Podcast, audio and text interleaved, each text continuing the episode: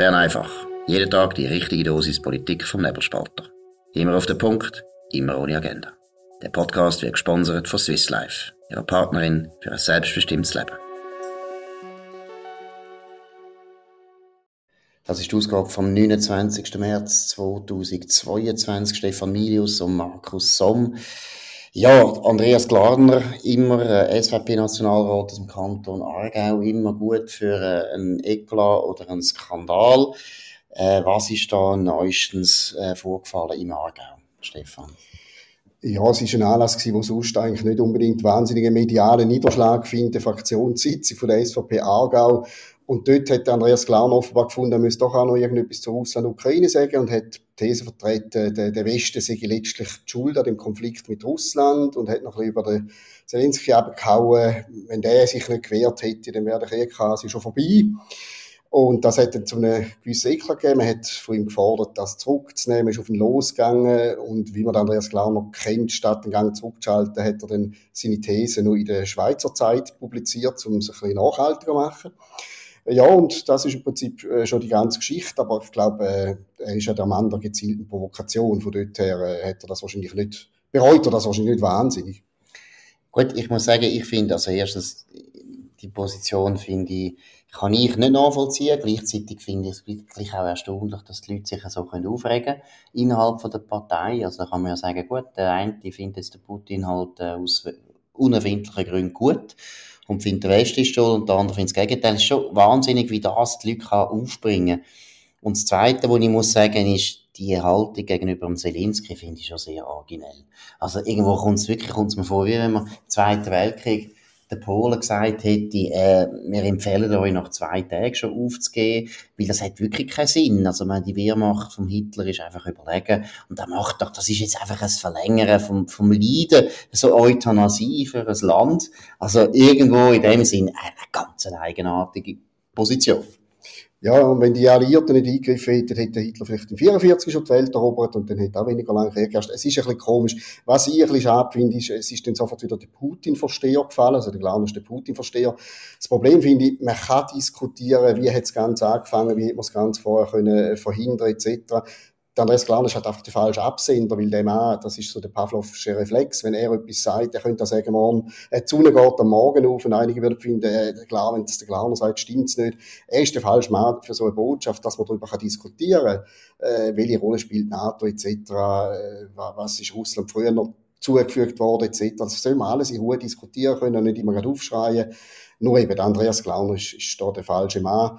Und er ist jetzt auch in der Gilde von den Putin-Versteher, wo ja täglich wächst eigentlich. und was ich eben wirklich auch interessant finde, ist doch bei Corona genau das Gleiche gewesen. Es fallen dann relativ schnell neue Schimpfwörter auf. Oder? Es hat dann den Corona-Schwurbler gegeben und den Corona-Lügner. Und es sind schon, also mein, mein Eindruck ist, und ich, ich betone es jetzt, ich habe da überhaupt kein Verständnis für den Putin, meine Position gleich nicht der von Andreas Glarner, bin da in dem Sinne recht mainstreamig unterwegs. Aber was ich schon immer wieder interessant finde, ist der Mainstream, und das ist wirklich der Mainstream, der findet immer neue Schimpfwörter für die Leute, die nicht die gleiche Meinung haben wie der Mainstream. Ich, ich verstehe nicht, warum man muss jetzt Putin verstehen bringen als neue Denunziation von einem Zeitgenoss. Also eben, ist immer auffällig. Es geht ja nur darum, dass wir unterschiedlicher Meinung sind. Und wir können das diskutieren und man kann die eine Meinung auch richtig blöd finden. Das dürfen wir auch sagen. Aber dass dann immer so Label neu entstehen, wo im Prinzip wir sind, eben, das ist ein Nazi, das ist ein Putin-Versteher, das ist ein Schwurbler, das ist ein Klimalügner. Und es sind immer, also man muss schon betonen, es ist eigentlich immer der Mainstream, der solche komische neue Etiketten erfindet. Und vor allem ist es eben nicht nur ein Schimpfwort nach alter Art und Zeit, wie es früher am Stammtisch geht, sondern es ist ja immer verbunden mit, du darfst nicht mitreden. Also du kegelst dich aus dem Diskurs raus. Sobald du der Putin-Versteher bist oder der Corona-Verharmloser, heisst das auch, du darfst nicht mehr mitreden bei dem Thema. Das wird sehr gezielt eingesetzt, wie du sagst, via Medien, aber natürlich auch via soziale Medien. Und das ist eine, eine gute altschweizerische Tugend, dass man das Zeug ausdiskutiert. Und wenn du Wörter kreierst, wo du einfach definierst, sobald du in dieser Kategorie bist, und du bist es heute eben wahnsinnig schnell, nur schon wenn du eine Frage stellst, dann bist du nicht mehr dabei bei den Debatten. Und das finde ich auch genau wie du, sehr bedauerlich, aber ich glaube, das bringen wir fast nicht mehr weg. Das funktioniert so gut, dass es wahrscheinlich jetzt bei jedem Thema irgendwie früher oder später so passieren wird. Absolut, das ist wie so eine Konjunktur von der Schimpfwörter, Schwurbler. Ist jetzt nicht mehr so in und jetzt haben wir neue Putin-Versteher und dann, ich weiß nicht, am Schluss kommt wieder Trump-Versteher. Ich habe keine Ahnung, was noch kommt. Aber, wie gesagt, ist egal. Andreas Glarner ist sicher einer, wo man jetzt nicht muss Mitleid haben. Er ist auch einer, der sehr austeilen kann. Und deshalb ist auch okay, wenn der kann mal einstecken. Zweitens zeigt es ja, dass die SVP entgegen den äh, Vorurteilen, die viele Leute haben, äh, nicht eine general geführte Partei ist, wo alle die gleiche Meinung haben. Offensichtlich gibt es da gegensätzliche Meinungen. Und es wird austreten, der Konflikt wenn er eben mit dem moralisierenden Unterton, wo ich, wo ich eigentlich daneben finde. Man kann da unterschiedlicher Meinung sein, man muss dem anderen nachher nicht unterstellen, dass er, dass er, dass er gut findet, was der Putin jetzt macht. Das ist auch noch ein wichtiger Punkt. Gut, was haben wir sonst noch, was uns aufgefallen ist? Ich bin auf Nauze auf einen Artikel gestoßen, wo äh, im ersten Moment hat mich nicht elektrisiert, weil es geht um eine Parteiparole zu der Lex Netflix und der Frontex und das ist halt die Zeit, wo alle Parteien Parolen abgehen. Aber der Titel da auf Nauzia Piratenpartei lehnt Lex Netflix und Frontex-Verstärkung ab. Und mich hat das äh, so fasziniert, weil ich ehrlich gesagt gar nicht gewusst, dass die Piratenpartei noch gibt. Ich habe sie auch ebenfalls ehrlich gesagt nie so richtig verstanden. Ich bin hier recht ausgerüstet, so ein Nerd-Hacker-Kollektiv, wo jetzt findet, sie müssen irgendwie sich bei Wahlen beteiligen, sind das digitale Medienfreaks, die einfach finden, die Schweiz müsse digitalisierter werden, was sie wahrscheinlich auch muss, wenn man an Fax im Bundesamt für Gesundheit denkt. Aber ich bin ja recht rausgekommen, jetzt stelle ich fest, die gibt's noch. Ich habe jetzt nicht auf die Schnelle gerade äh, nur recherchiert, wie stark die noch sind, äh, wie es lokal, regional, kantonal verankert sind. Aber irgendwelche Strukturen müssen da noch sein, weil es gibt eine Schweizer Piratenpartei und die fasst eben wirklich sogar Parole. Ähm, ich glaube, sie hat nie wirklich eine Rolle gespielt und sie wird auch nie eine Rolle spielen. Ich weiß nicht, wie du das siehst. Ich glaube gar nicht. Und es ist natürlich auch so ein, ein unorigineller Import aus Deutschland. In Deutschland ist das eine Partei die doch ein bisschen für Furore gesorgt hat. Aber in Deutschland ist ja das politische System so, dass jede neue Partei wahnsinnig langsam äh, muss wachsen, dass sie überhaupt eine Chance bekommt, weil das politische System ist nicht so wie in der Schweiz, wo du eigentlich schon mit einer Initiative oder einem Referendum ganz schnell in der nationalen Politik eine Rolle kann spielen. Das ist eben sehr ein guter Zug von unserem System. In Deutschland ist es viel schwieriger. Deshalb braucht es ab und zu eine Piratenpartei, die teilweise auch ein bisschen eine Spasspartei war. Hat man nicht alles können ernst nehmen, was die gesagt haben. Andererseits auch interessante Positionen. Es ganz ein komischer Mischmasch von liberalem, sozialistischem und dann einfach libertärem Schrott, also ganz eigenartig. Und in der Schweiz habe ich immer gefunden, ist ein bisschen Nachäffen überflüssig und deshalb bin ich auch überrascht, dass die noch gibt. Und übrigens wegen Mischmasch ist eben auch wieder interessant, sie sind dagegen, dass das Lex Netflix kommt, was ich gut finde, aus einer liberalen Sicht geht es nicht, dass wir da einfach müssen, äh, als Filmzuschauer Fernsehzuschauer müssen einfach irgendwelche Filme finanzieren, die einfach auf dem Markt keine Chance haben. Aber gleichzeitig sind sie dann wieder gegen die Frontex-Verstärkung. Das ist eher eine sehr linke Position, also eine sehr liberale Position und eine sehr linke Position. Das ist eine Partei, wo ein, ein Krüsimüsi im Parteiprogramm ist. Das passt zu Piraten, aber Piraten sind ausgestorben, in der Karibik irgendein ist versunken, in ihrem schönen Schiff. Und irgendwo, glaube ich auch, in der Schweiz werden die nie eine Rolle spielen kommt ja dazu, dass so plötzlich aufkeimende Parteien, wie du sagst, die vielleicht aus dem Ausland inspiriert sind, die werden sehr oft so ein bisschen zum Auffang, Auffangbecken von desillusionierten Möchtegern-Politikern, die es mal ein bisschen dort probiert haben, ein bisschen dort. Und dann findet es, ah, da kommt etwas Neues auf. Und du bist dann sofort im Vorstand oder du bist Kantonalparteipräsident. Und dann dienen die wirklich so ein bisschen die, die Müllhalde von ein bisschen ausrangierten Möchtegern-Politikern und dann fehlen da natürlich auch Köpfe, meistens hat es irgendeinen Grund, dass irgendjemand in einer anderen Partei nie nicht angekommen ist oder nicht zugedrungen ist. Wenn es gescheite Leute bei dieser Partei hat, fände ich gut, wenn die in die arrivierten Parteien wieder beitreten und allenfalls dort ein bisschen einen digitalen Schub würden, äh, verursachen. Das, das Know-how fehlt, sogar in der grossen Volkspartei zum Teil massiv. Aber einfach so als Splitterding kann das irgendwie überhaupt nichts bewirken. Weiß nicht, wenn der Andreas Glauner, wenn es mit ihm noch schlimmer wird, findet er vielleicht dort auch allenfalls einen, einen sicheren Hafen. Das äh, wäre ja auch noch schön. Weil sie haben da nicht wirklich so ein klares Profil, wie du ja gerade vorher gesagt hast, anhand von diesen zwei Beispielen. Und dann, dann müsste auch ein Glauner Platz haben, denke Absolut. Die Piraten sind ja seinerzeit eben häufig dann auch aufgehängt worden. Und da, da ist eine Erfahrung, die der Andreas Glaner virtuell zumindest sicher schon ein paar Mal erlebt hat, dass er aufgehängt wird. Das ist klar. Das andere, was ich würde sagen, ja, es ist natürlich häufig auch schon, muss man sagen, so ein Trainingsplatz für Leute, die dann in größere Parteien gehen und durchaus ihre politischen Talente dort ausleben können. Aber ich glaube, grundsätzlich ist in der Schweiz halt schon so, der Normalweg ist, dass du über die Referenden gross wirst, wenn du ein Aussenseiter bist in der Politik oder mit einer Initiative. Aber häufig oder sehr häufig passiert dann nicht da, wo man sich erwartet. Zum Beispiel ein interessantes Beispiel in dem Zusammenhang ist doch jetzt auch die ganze Widerstandsbewegung gegen Corona-Massnahmen, wo wirklich, muss man sagen, eine starke Bewegung war, auf jeden Fall. Die haben also grosse Demonstrationen können organisieren, viele Leute können mobilisieren, auch Leute zusammengebracht, die früher äh, sicher nicht viel miteinander zu tun haben, politisch. Aber man hat es jetzt bei den Wahlen gesehen, sowohl äh, im Kanton Bern, aber auch im Kanton Zürich, wo Gemeinderat Zürich und so weiter. Die Leute, die jetzt da probiert haben, eine neue Partei aus dem heraus aufzubauen, die haben keinen Erfolg. Das ist jetzt wirklich recht schwierig. Ich glaube, es hat mit dem zu tun, und da kommen wir zum Thema, dass Corona eben gleich ist eine einzigartige Epoche auf eine Art, die zwei Jahre von dem absoluten Sonderregime, wo uns der Staat da auf erleidet hat, das ist so speziell gewesen, dass eben vielleicht eben schon die Leute, die das gestört hat, sie können es nicht in die Normalität retten. Es geht nicht. Nein, das ist eben auch das Problem. Oder man hat das auch früher noch gesehen, ich mag mich erinnern, wo, wo die SVP den 90er Jahren Erfolg hatte, hat dort, wo es noch so weiße Flecken gab bei der SVP, haben einige probiert und Kanton St. Gallen hat, hat ist ein erster Versuch gescheitert, weil man einfach mal eben auch alles drin genommen hat, wo man können reinnehmen und viel schnell wachsen und klappt jetzt erst, wo man einen langsamen Aufbau gemacht hat, wo man angefangen hat, Ortssektionen zu gründen, äh, den, den lokalen Stammtisch gepflegt hat und so kann etwas langsam wachsen und wenn du so ein bisschen wie Phoenix aus der Asche willst kommen, dann verblasen sie sofort.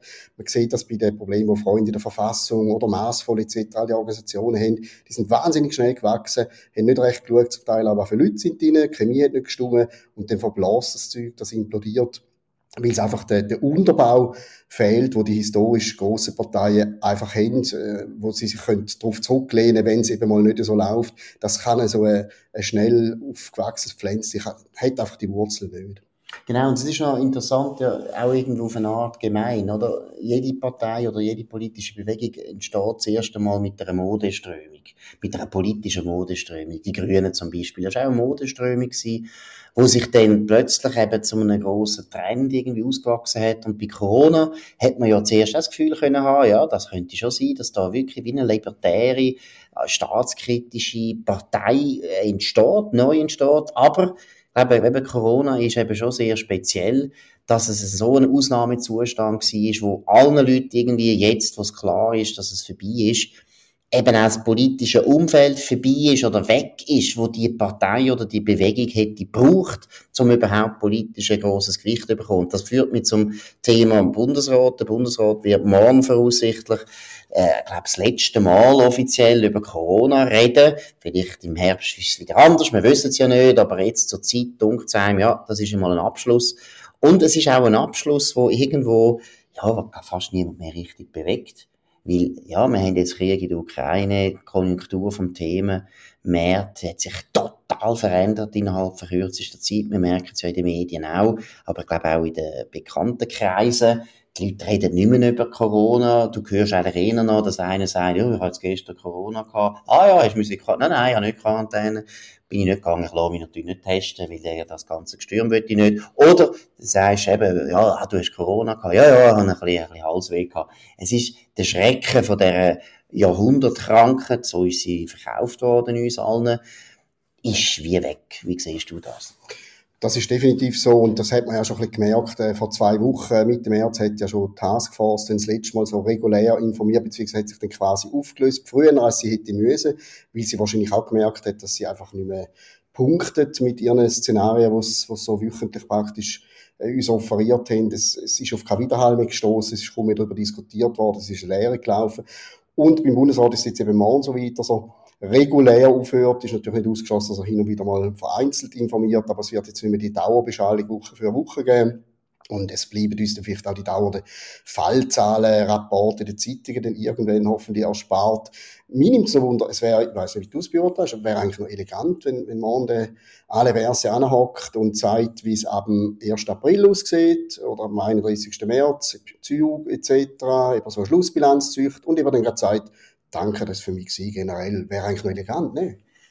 Also erstens finde ich das eine ganz interessante Theorie. Es gibt ja Leute in Bern, die sagen, der Alain Berset sei sehr, sehr amtsmüde, er sei fast, äh, fast einem Burnout, er sei sehr erschöpft, er sei müde, er ist ja jetzt auch noch krank gewesen, hat auch noch Corona bekommen, was auch eine bittere Ironie war. Und es gibt dann die andere Schicht, wo natürlich auch noch das Problem ist, dass äh, sowohl die Weltwoche wie die am Sonntag hat ja die Affäre oder eben Affären vom Alain Berset zum Thema gemacht. Dort weiss man eigentlich auch nicht irgendwie genau, was ist jetzt wirklich gewesen. Ist es eine Staatsaffäre oder ist es nur eine private Affäre? Das hängt ja auch noch wie ein Damoklesschwert über dem Hals vom Alain Berset. Da glaube ich, dass der das durchaus beschäftigt. Von dem her muss ich dir sagen, ich wäre jetzt nicht, also mal, ich wäre jetzt sehr überrascht, wenn er jetzt mir an würde sagen, ich gehe, weil ich das Gefühl habe, er ist auch noch gern Bundesrat. Aber Gleichzeitig muss ich sagen, und übrigens, man hört das auch Stimmen aus seinem Umfeld, wo so sagen, ja, also ob es die ganze Legislatur noch ist, äh, ist ein bisschen unsicher. Kann durchaus sein, dass der Alain Berset das Jahr noch zurücktritt, weil irgendwo ist ja für ihn auch, es ist ja auch ein Anti-Climax, oder? Jetzt ist das Corona vorbei, wo er eine enorme Bedeutung gespielt hat, extrem viel Macht gehabt hat, sehr viel Aufmerksamkeit für einen Politiker sicher eine gute Zeit, auch wenn es sehr eine strenge Zeit war, da wollen wir gar nicht wegdiskutieren, könnte noch sein, dass er jetzt wie ein Motivationsproblem hat. Aber was ich auch noch einen guten Punkt finde, Stefan, ich finde auch, jetzt, der Bundesrat sollte mal auch ein bisschen offiziell äh, Bilanz ziehen und auch noch beenden offiziell und eben sagen, ab dann ist fertig mit diesen Masken im Zug, ab dann ist alles wieder normal. Es würde im Bundesrat, finde ich, gut anstehen, es wäre ein bisschen normale Leadership, wo man müsste eigentlich erwarten es wird wahrscheinlich schwierig, weil es sich zwei Jahre lang gewöhnt, sogar dann, wenn es irgendwie Gutes zu verkünden gegeben hat, immer sofort noch nachzuschieben, dass es im Fall wieder könnte schlimmer werden oder werde schlimmer werden. Ich glaube, so ein Schlusspunkt im Sinn von Corona ist vorbei, wie damals Zürich ist gebaut oder so. Ich glaube, das ist, äh, das ist ein bisschen schwierig, dass, dass er das anbringt. Wenn es so eine Schlussbilanz gibt, wäre es auch schön, wenn man alles einräumt, was nicht gut gelaufen ist. Wobei ich ja schon auch wieder muss sagen, ich bin ja bekanntermaßen eher ganz leicht sanft massnahmenkritisch eingestellt, aber es gibt, es gibt sehr, sehr viele Leute, die unterm Strich sagen, unser Bundesrat hat es nicht so schlecht gemacht. Und ich glaube, auch darum wäre es gar nicht dumm, wenn er jetzt sagt, mein Job ist getan. Und was du gesagt hast, wegen Motivation für die nächste Zeit ohne Corona, ich will nicht Laienpsychologe spielen, aber ich finde, äh, ja, da hast du ein Aufmerksamkeitsdefizit, wenn du zwei Jahre lang dermaßen im Zentrum gestanden bist und, und nachher gehst du an und du, ich weiß auch nicht, eine neue Konzerthalle einweihen oder so. Das ist irgendwie ein, ein tiefer Sturz. Und wenn meine Wahrnehmung stimmt, dass viele Leute eigentlich noch relativ zufrieden sind, dann kann er ja an und für sich noch fast mit einem guten Gefühl gehen. Er hat sicher auch sich einige Finde gemacht, aber so grosser Modo, glaube ich, äh, auch wenn ich das nicht, vielleicht nicht ganz nachvollziehen kann, sind die Leute durchaus zufrieden mit, der, mit seiner Arbeit oder der Arbeit vom Bundesrat und das wäre elegant. Und erst, als ich es gesagt habe, er könnte doch mal, in meinen, hat es plötzlich in meinen Ohren gar nicht mehr so unwahrscheinlich irgendwie. Vielleicht ist der der Vater des Gedanken, ich weiß es nicht. Nein, nein, das stimmt schon. Vor allem finde ich auch, weißt, es ist schon so, dass in den grossen Dossiers AHV und Gesundheitswesen sonst eigentlich nicht für sich kommt, oder? Er hat dort nie einen grossen Erfolg können vorweisen und jetzt wieder sich reinknüllen in die Dossiers und wieder probieren, Reformen durchzubringen aus einer linken Sicht, was er will, ist also schon noch, muss man sagen, das ist ein Herkules, der sich da würde wieder erheben. Von dem her muss ich auch sagen, mh, hm, also es hat ein bisschen etwas, oder? Dass, dass der Alain auch am Ende von einer Epoche angelangt ist, aber wir wissen es nicht, keine Ahnung. Vielleicht ist es erst im Jahr, zwei Jahre, drei Jahre, vier Jahre, ist eine von der lächerlichsten Prognosen, wo Journalisten immer wieder bringen, der Bundesrat geht dann und dann und praktisch immer hat es nicht gestimmt. Von dem her wollen wir da uns auch nicht weiter lächerlich machen. Das ist sie, Bern einfach am 29. März 2022. Stefan Milius und Markus Somm auf nebelspalter.ch. Würde uns freuen, wenn ihr würdet abonnieren, weiterempfehlen, kritisieren, loben und so weiter. Aber ihr könnt uns also hören auf Apple Podcasts oder Spotify. Wir wünschen einen schönen Abend. Macht's gut. Das war Bern einfach, immer auf den Punkt, immer ohne Agenda. Gesponsert von Swiss Life, ihrer Partnerin für ein selbstbestimmtes Leben.